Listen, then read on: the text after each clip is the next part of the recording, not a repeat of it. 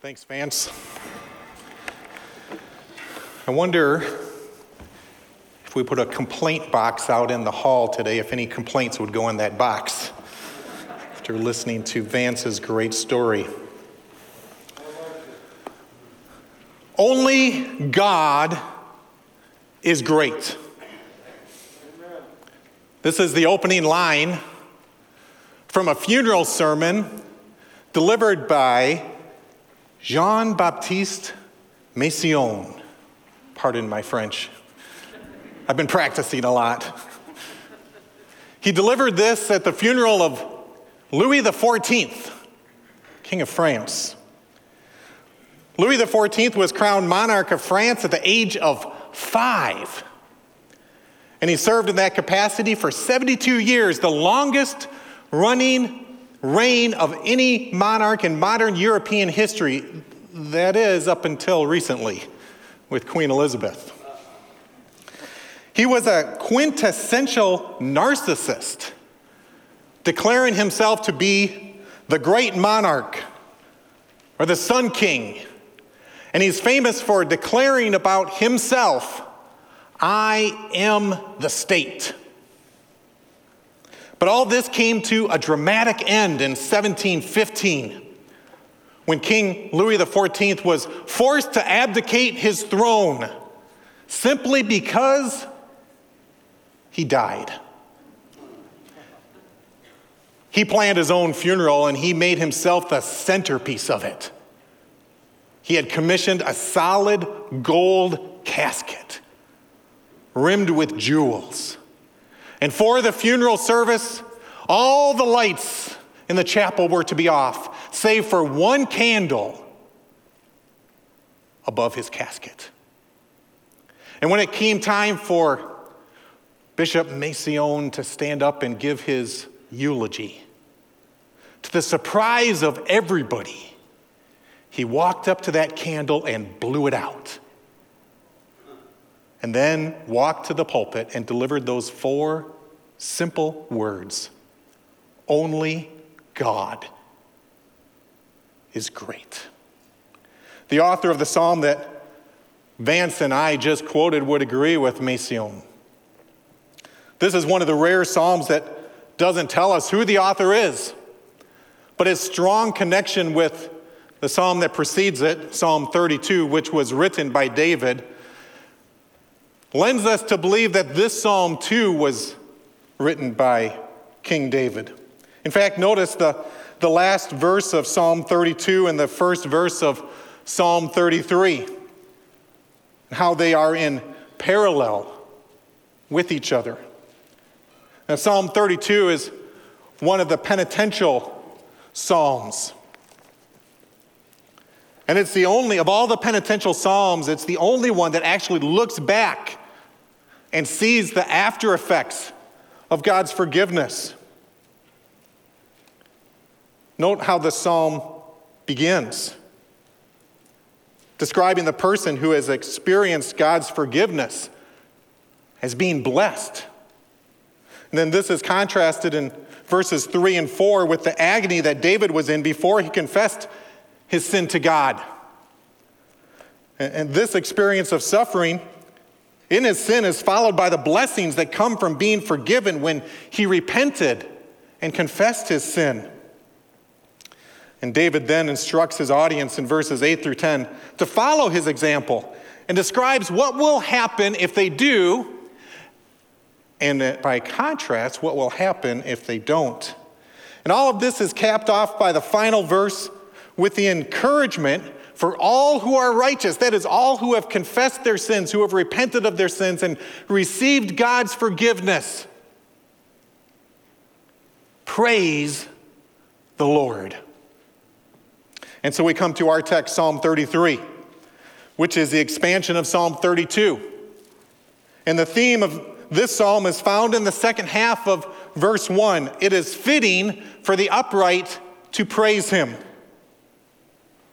or as I have summarized as a theme for this message, your best life is a praising life. Let's look at Psalm 33 and, and see why he can say our best life is a praising life. Right at the top, verses 1 through 3, we have the call to praise. This is where we find our theme. Notice that all the descriptors of this praise in these verses are for a joyful, exuberant kind of praise. Whenever my black brothers and sisters from our sister church, Mount Zion, come here to worship, or when Pastor Levi comes to preach, or, or even uh, the Reverend Dr. Royce Evans last week, I always kind of feel sorry for them because our experience of worship is not their experience of worship. Uh, they are exuberant in their worship. And I have to confess, when I go to Mount Zion to preach, I'm up there on the platform for the whole service. And I don't have any rhythm. so I have to look out and find someone that I can try and follow along with. And my kids are out there just laughing at me because they know pretty soon he's going to mess up and he's going to be an embarrassment to himself. But I don't care, I just give it my best. And even that is not as exuberant as the worshipers in, in the room. I kind of expect Dr.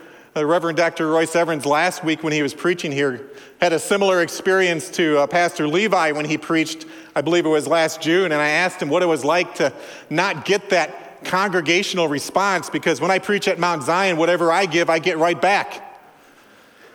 And he said, there you go.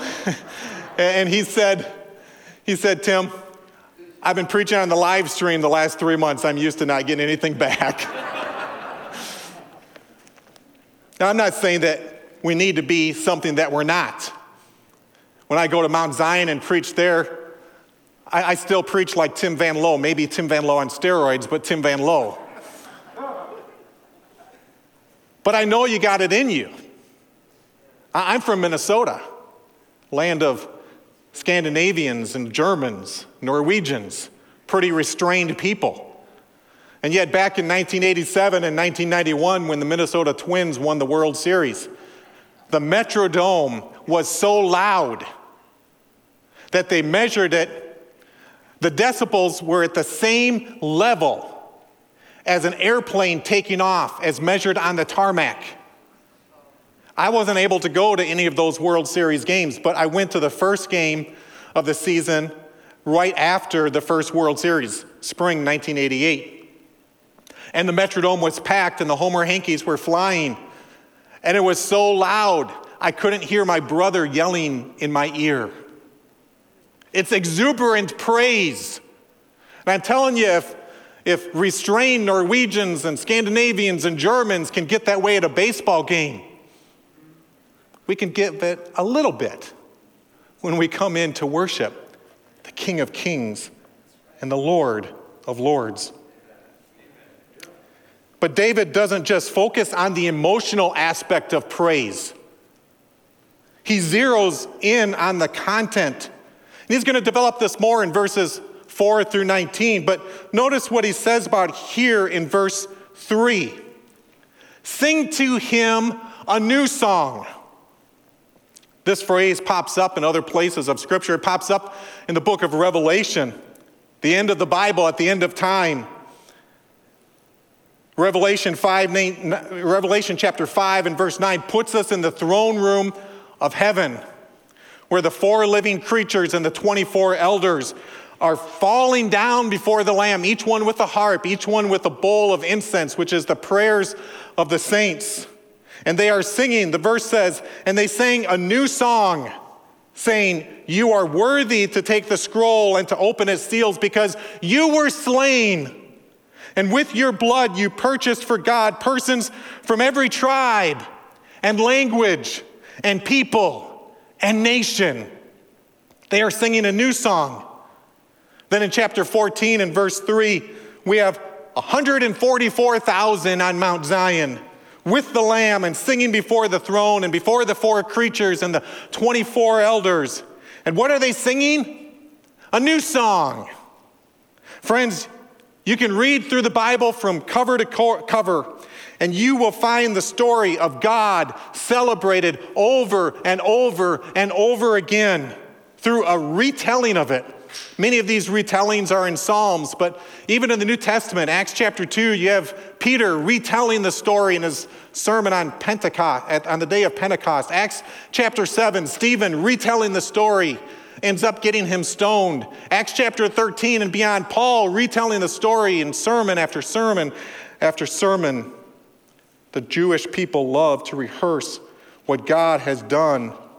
And as they did so, they would view it as if they were actually entering into history in order to experience events as if they were happening at that moment. Lamentations chapter 3, verses 22 through 33 famously says,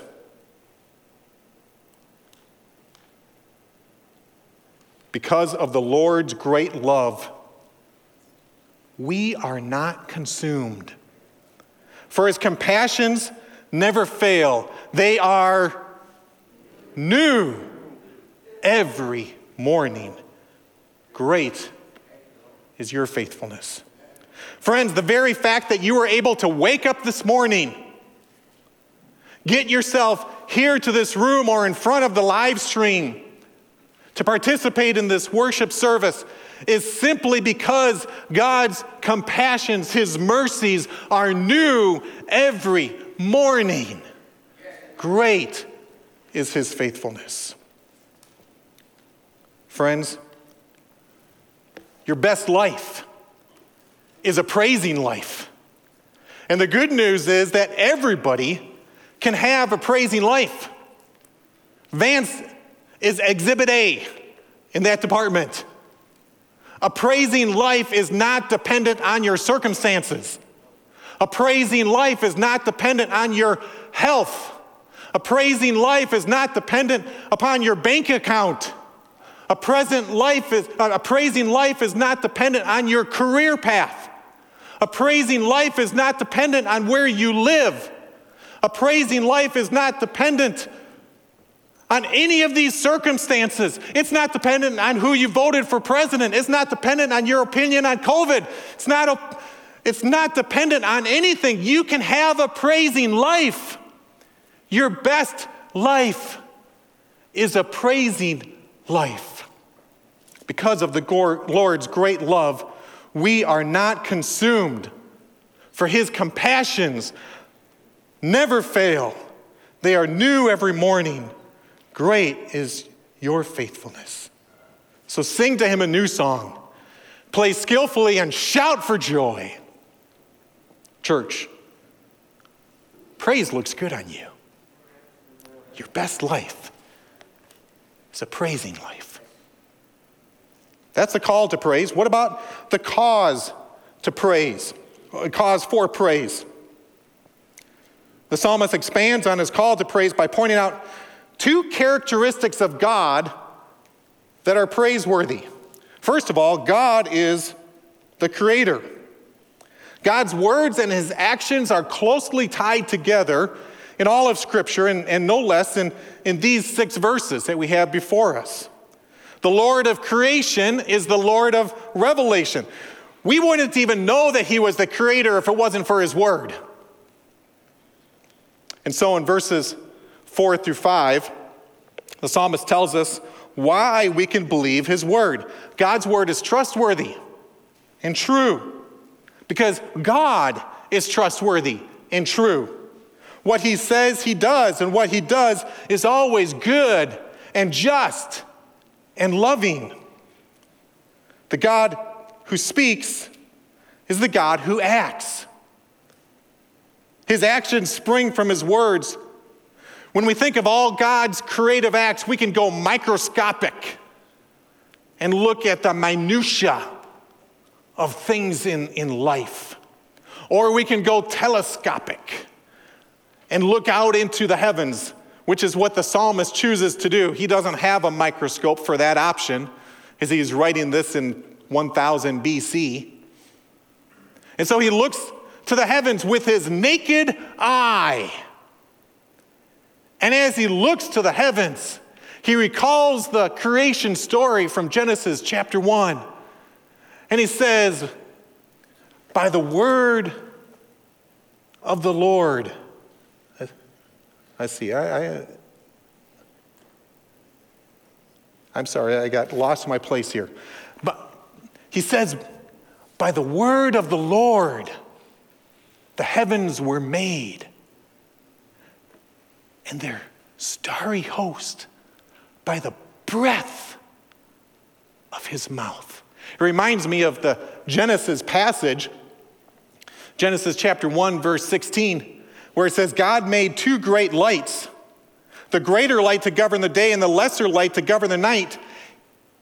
He also made the stars. Like a throwaway line after making these two great lights. Oh, yeah. He also made the stars. Five simple words to describe this amazing act. Poof!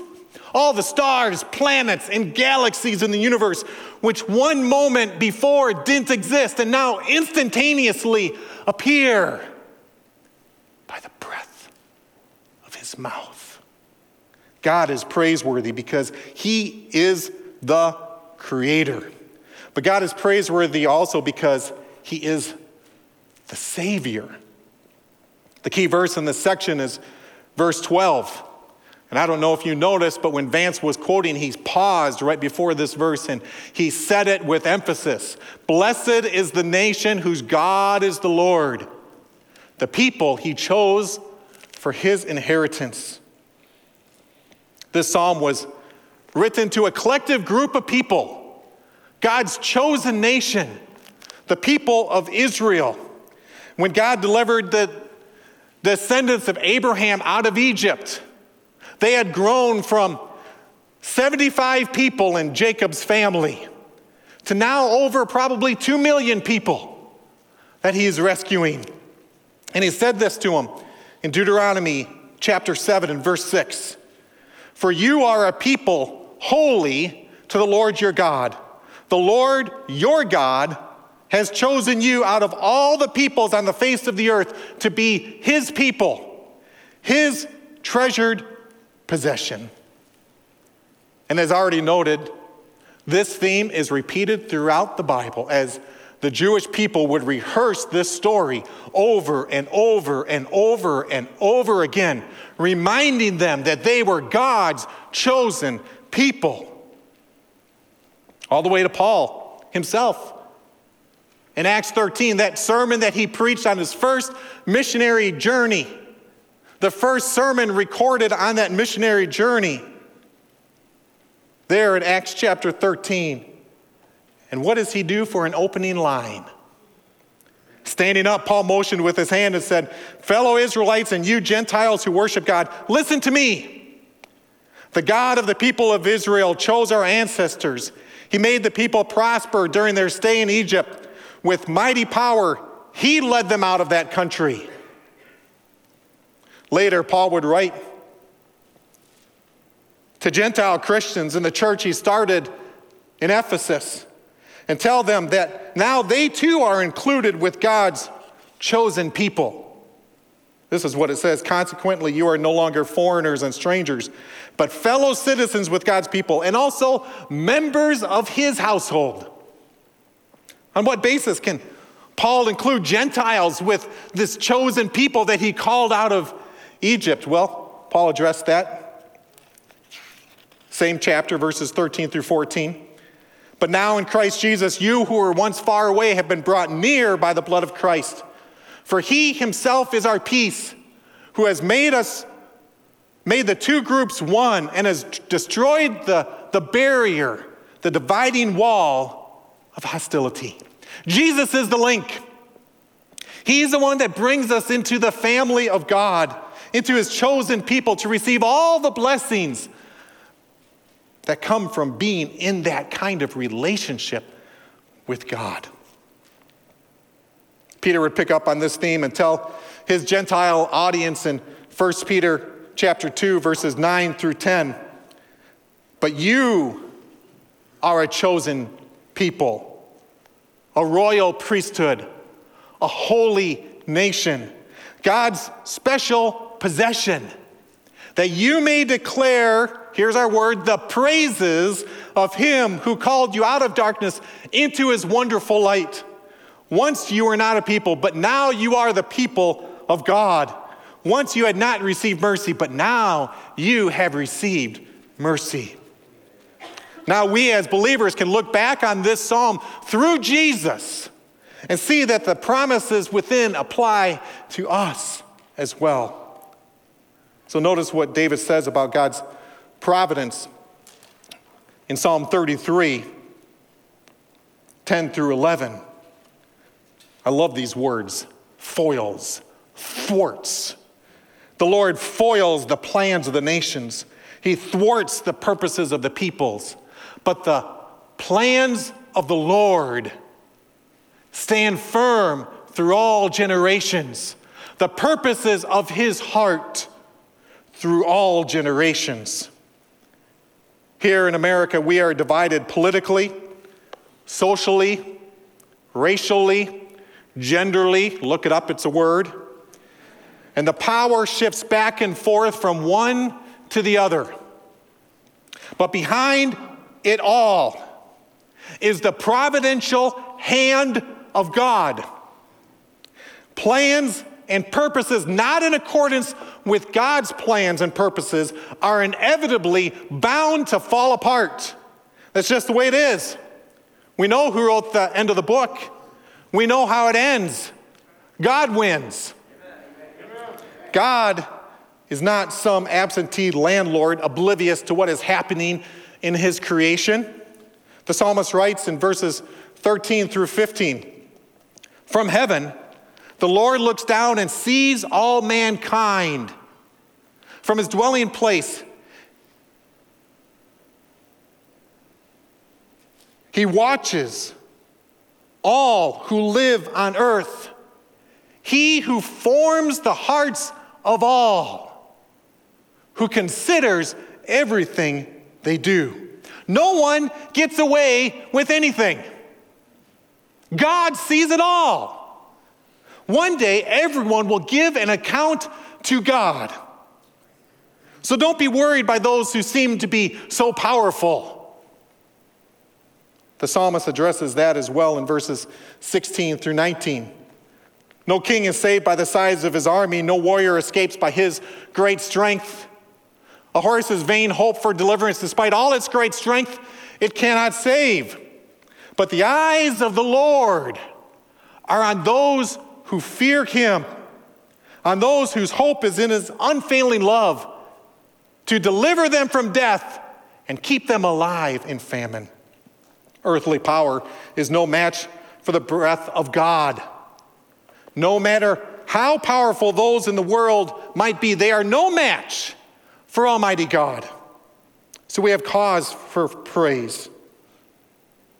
Our best life, your best life, is a praising life. He concludes these last three verses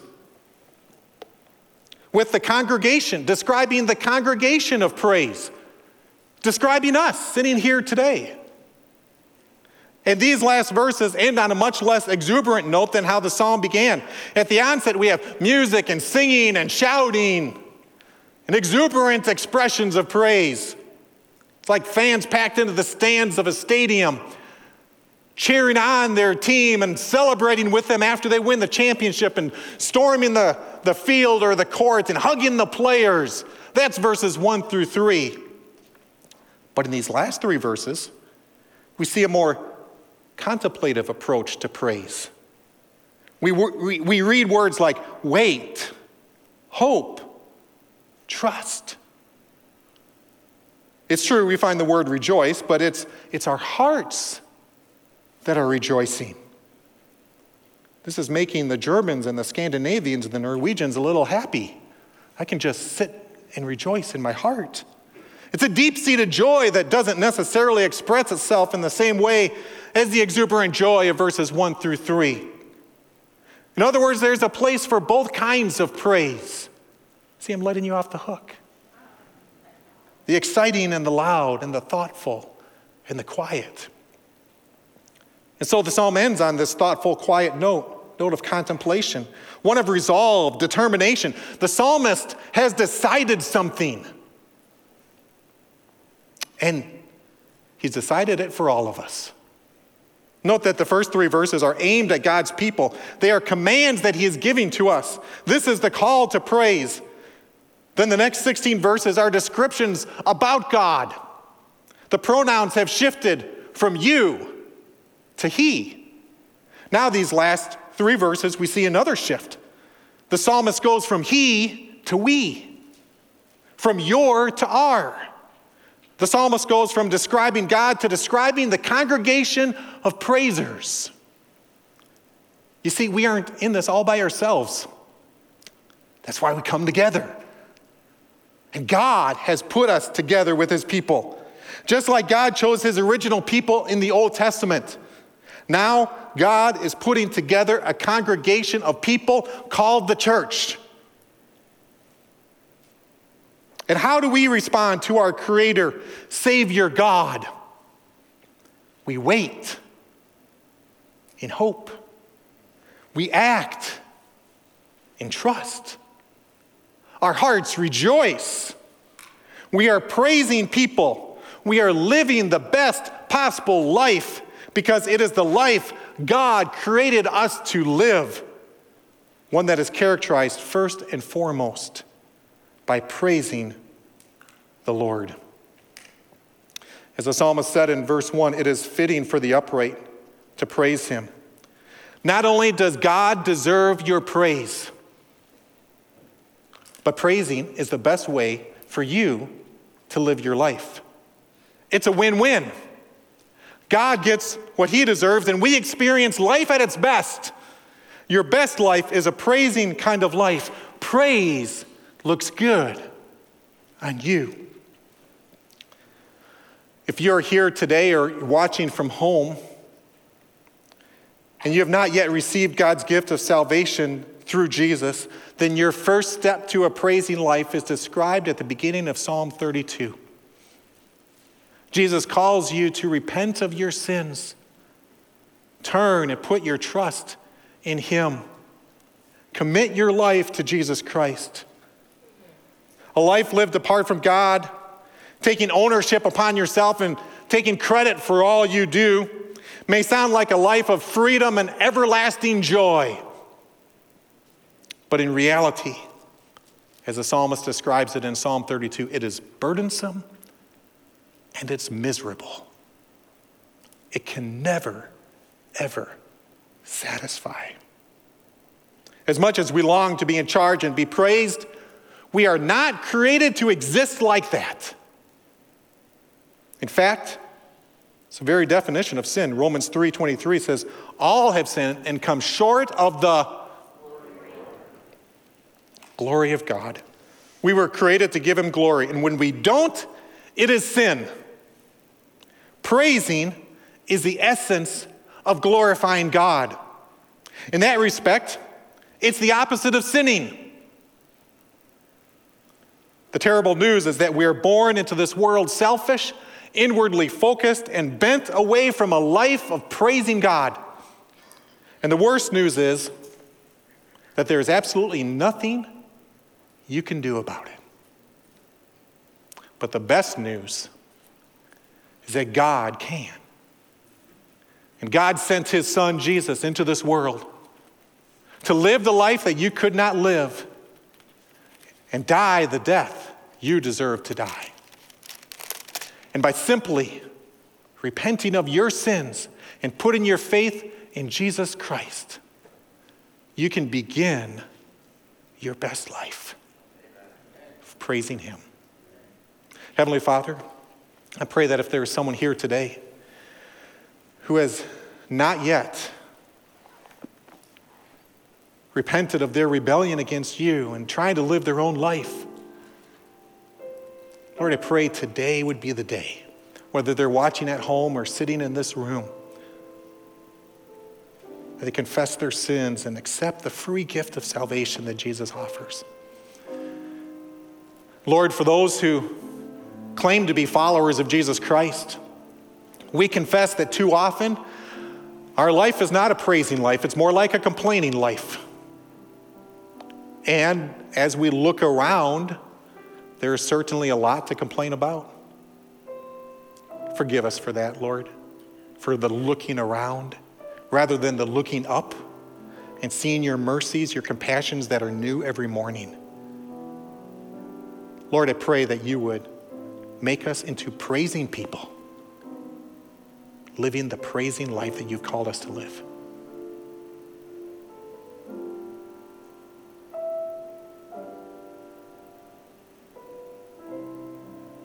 Amen.